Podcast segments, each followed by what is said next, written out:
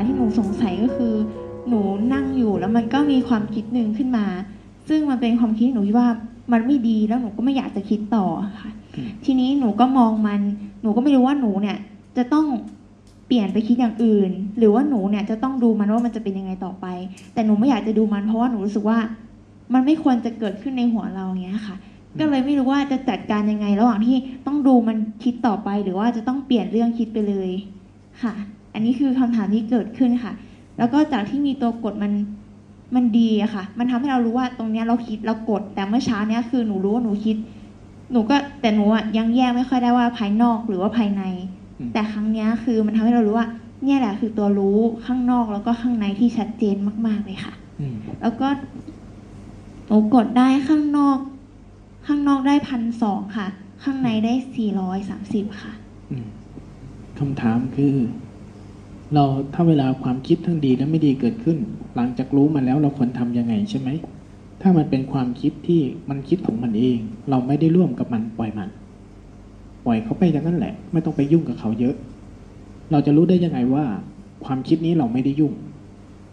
ตอนที่เราก็รับรู้ธรรมชาติรอบตัวอยู่ เสียงก็มีตาก็เห็น ความคิดก็เป็นเรื่องของมัน ความคิดเป็นหนึ่งในสิ่งที่กำลังปรากฏ ทางกายก็ปรากฏได้หลากหลาย ลม แดด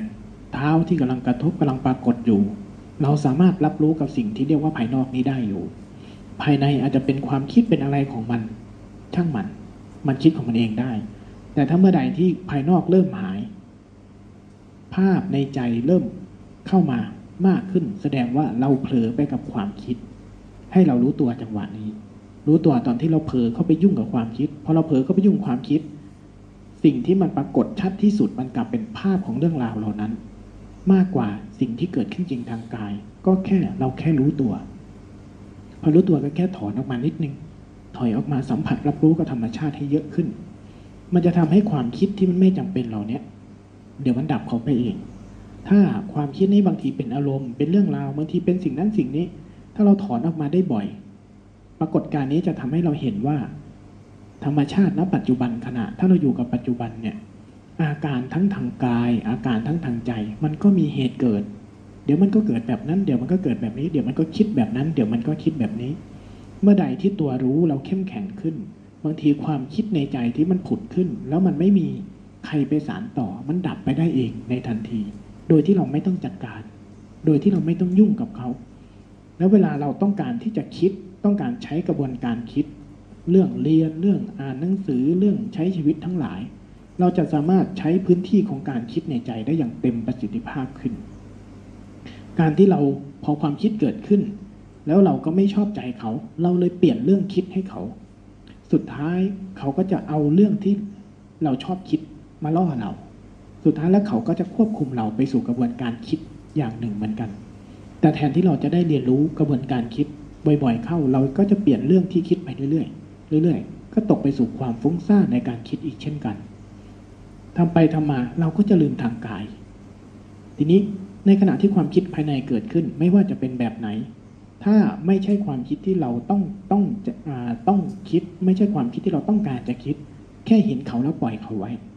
แล้วเปิดพื้นที่ให้ทางกาย ให้ด้านนอก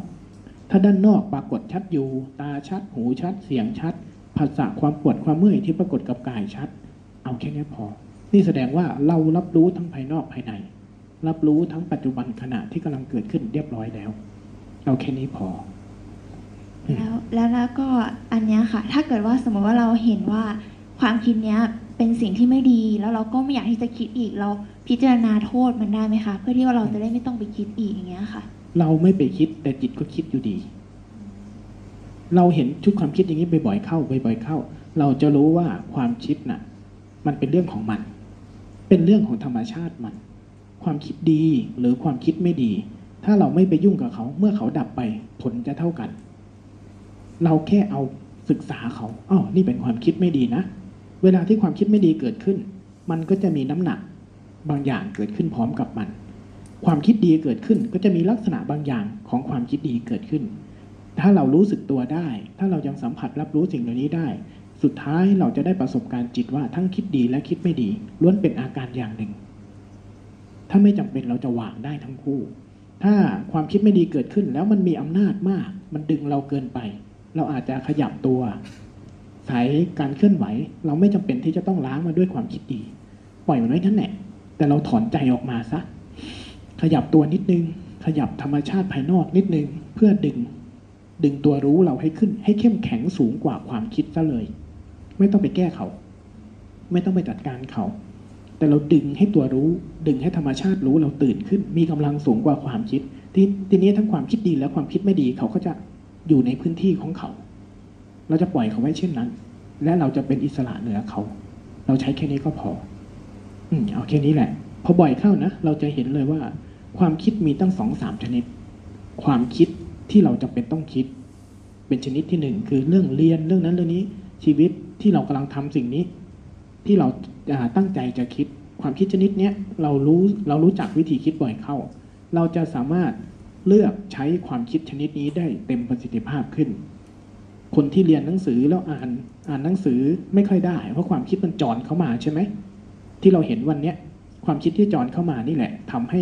การตั้งใจคิดของเราดรอปประสิทธิภาพลงเยอะ แต่ถ้าเราเห็นเขาบ่อย เราจะเอาใช้ประสิทธิภาพของการคิดได้ความคิดชนิดที่สองคือที่เราเป็นกันเยอะ นั่งอยู่เดี๋ยวก็ลอยไปสู่สิ่งนั้น นั่งอยู่เดี๋ยวก็ลอยไปสู่สิ่งนี้ ความคิดขยะที่ไม่จำเป็น สิ่งเหล่านี้เอาแค่เห็นว่าอ๋อมันคิดไปเรื่องนั้น พอปล่อย ปล่อย ปล่อย การปล่อยไปนั่นคือการกลับมารู้ตัวรู้ภายนอกด้วย รู้ภายในด้วย แค่นี้ตัวรู้ก็จะเข้มแข็งขึ้นแล้วความคิดชนิดที่สามที่เป็นความคิดที่ใจเขาคิด เขาคิดอย่าเป็นเรื่องเป็นราว อีกหน่อยเราภาวนามากเข้าเราจะเจอ ความคิดที่ใจพยายามอธิบายบางเรื่อง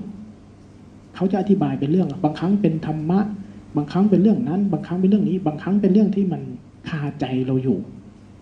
เราเคยวางแผนไม่ได้ เคยคิดไม่ตก กับบางเรื่องอยู่ๆเรารู้สึกตัวดีๆ ใจมันจะคิดอธิบาย